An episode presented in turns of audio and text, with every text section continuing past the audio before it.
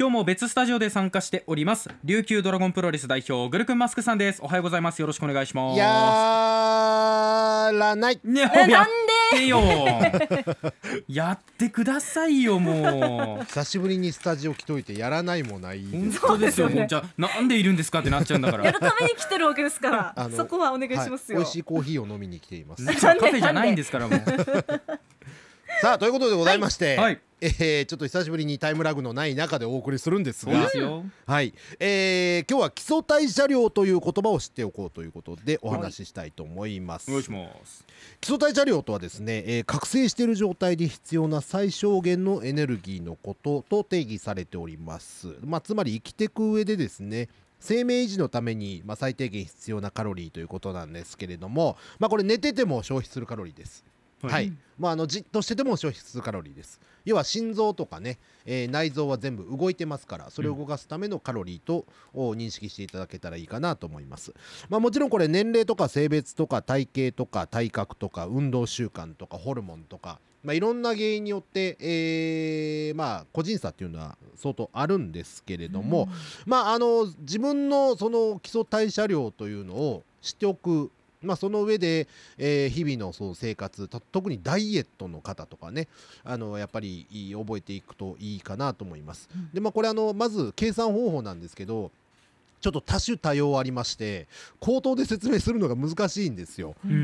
はい、なのであのサイト、まあ、ホームページとかいろいろあります。あのインターネットで、えー基礎代謝量計算って検索すると計算方法が出てくるので、まあ、それで計算していただきたいんですけれども、まあ、これあのー単純計算で身長体重によって計算されるものですからあくまでも目安としておいてください。これ先ほど多種多様っていうふうにおっしゃいましたけれども、はい。その使う変数っていうか、えー使う数値はサイトによってまた異なったりだとか提唱する人によって変わったりしちゃうんですか？あのちょっと変わりますね。あ運動強度で計算するっていうとところもあります。あ生活強度ですね。あ。そうなんだ、はい、だから例えばその家でじっと仕事事務仕事をしてる方と、うんうん。やっぱりあの宅配便とかやってらっしゃる方要はずっと動いてる方とかではうん。生活強度が違うので、はいですよね。やはりそれによって計算方法というのはちょっと変わってきます。なるほど、うん。はい。はい。でまああの基礎代謝量というのはですね、まあ、生命維持のために必要なエネルギーになるんですけれども極端に減らしてしまうとやっぱりダイエットの場合、いいまあ、体調を崩したりとかですね、うん。不調の原因とかになります。うん。だから基礎代謝量を、まあ、増やすということをちょっと心がけていただけたらなと思います。まあ、増やすことによって消費カロリーを多くする。うん。イコール、えーもう簡単に言うと脂肪がつきにくくなると考えられるわけですね。はいまあ、燃費が悪い体というちょっと言葉は悪いかもしれないんですけども、うんうんね、ガソリン入れてもすぐなくなっちゃうという体を作っていきましょうというう提唱ですね。脂肪を燃やしやすくするそういうことでございます。はい、で基礎代謝量とはですねさまざまな要因によってまあ変動するんですけれども、えーとまあ、以下主な要因で、えー変動されます。えー一つ目はまず体の表面積。はい、体表面積が広い方が基礎代謝量というのは、えー高くなります、まあ、熱を放熱するのでその放熱する面積が広いとやっぱり量は増えますね、はい。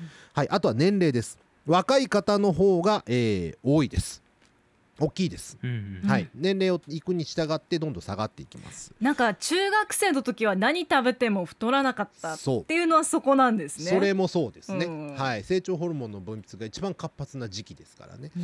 はい、あとは性別。やっぱり男性の方が、まあ、女性よりもちょっと多いですね、まあ、これは筋肉量に比例するんですけれどもね、はい、あとは体格ですまあ、これちょっと性別と重複するんですけれども筋肉量の多い方の方が基礎代謝量というのは高くなります、うん。あと体温、まあ、高い方がもちろんこれ基礎代謝量というのは上がります、うん。はい。はい。まあ、これも筋肉量に左右されます。筋肉量が多いとやっぱりちょっと体温というのは高くなりがちなので、ええ。まあ、筋肉がある方がやはりその基礎代謝量というのは上がっていくということですね、はいまたまあ女性の方だと月経周期にも、えー左右されます、うん。まあ、月経が始まる23日前が一番基礎代謝量というのは上がってきまして月経中が低下します。うん。まあ、これはあの女性ホルモンの分泌量の変化のためとされてるんですけれどもね、はい。こうしてみると、まあ、個人差というかあの相当やはりいい固有差個体差っていうのがあるっていうのも、まあえー分かっていただけたかなと思うんですけれども、まあ、その中で基礎代謝量を上げていくあためにはやはり筋肉をつけていくと。うん。いうことですね。だからもう直結します。筋トレです、まあそこですよね、はい、結局そこなんですよ。わかりやすいですよでも。はい、うん。まあ、筋トレすると、えー筋肉の量が増えます、うん。そうすると表面積が増えます。体温上がります。そうすると筋肉ついてる、えーついてない方よりもやはりカロリーを消費しやすい体が手に入るわけです。はい。まあそれだけではなくて筋トレしてると、えー食や健康の意識っていうのがやはり高くなってきますよね、うんうん。自分の体のためにいいものを取り入れようというふうに意識が変わっていきます。で筋トレでのカロリー消費っていうのももちろん消費できます。筋トレのカロリー消費は相当あります。はい。うん。はい。では体型の変化もあります。ということは自信も持てます。うん。メンタルも向上しますということはもう心身ともに健康になるともういいことしかないということですね。そういうことですよね。そういうことです。うん。だからまあ基礎代謝量を上げるというお話でスタートしましたけれどもまああのイコールもうほとんどイコールです。筋トレする。だから筋トレしましょう。はうんはい。筋トレをするということで今日は終わりです。短めにまとめましたけれども。ブルーさんがこう毎週お話しされる中で、はい。あらゆる角度からやっぱり筋トレ大事なんだなって分かることによって、ねはい。何がきっかけになるか分かんないじゃないですか。やるのかやらないのかどっちなんだいっていうことですね。そうですね。なんか今日二人筋肉にずっと引っ張られてますよね。じゃあ今日ははい。筋肉クエスチョンやるのかやらないのかどっちなんだいっていうことで。やる。うん、では参りましょう。せーの。筋肉クエスチョンン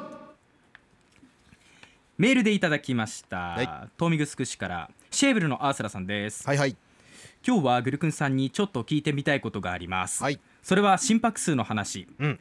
私子供の頃からずっと平常時でも100ぐらいの心拍数があります。はい。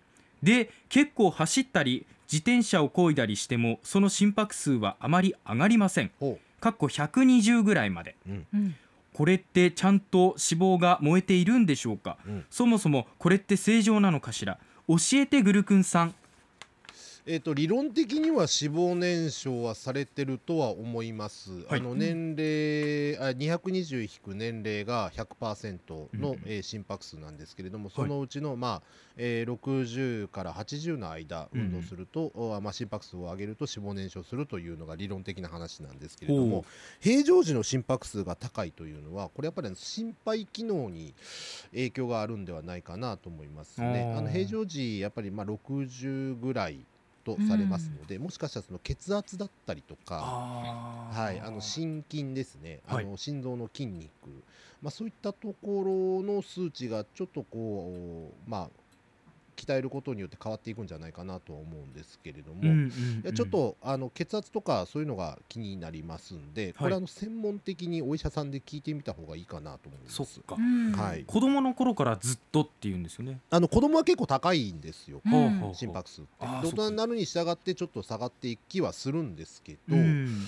いまだにちょっと100あるっていうのはちょっと気になりますね。なるほど、うん。はいそっか。もしまだね病院にかかってないのであれば、うん。ね受診するって言ってもありですよね。そうですね。ちょっと話聞くだけでもいいかなと思います。うん。はい、まあ、このメールで書いてくださったことまんまお医者さんにお伝えするっていうね形でいいと思いますので。はい。では続いての筋肉クエスチョンです、はい。禁酒中のサインコサインタンジェントさんです。おはようございます。今日は基礎代謝量のお話ということで前々からお聞きしたかった質問です、はい。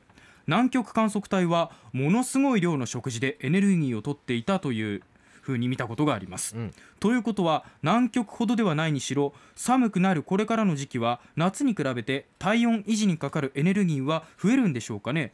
ということは食事による摂取カロリーをちゃんと管理するなら寒い方がダイエットしやすいんでしょうか？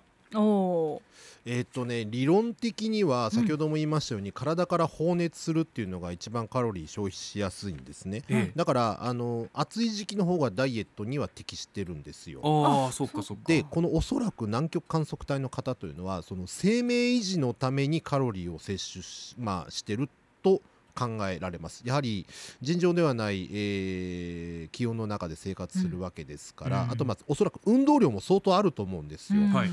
だからそういう中で、えーまあ、カロリーを摂取することによって生命を維持するという意味ではないかなと思いますけどなねるほどな、はい。はいはいはいはい。だからダイエットとはちょっと直接的にはつながりにくいのではないかと僕は考えます、うんうん。うんはい。寒い方がダイエットしやすいんでしょうかという問いに関しては、まあ、そういうわけではないんじゃないかと、ではないとは思いますね、はい。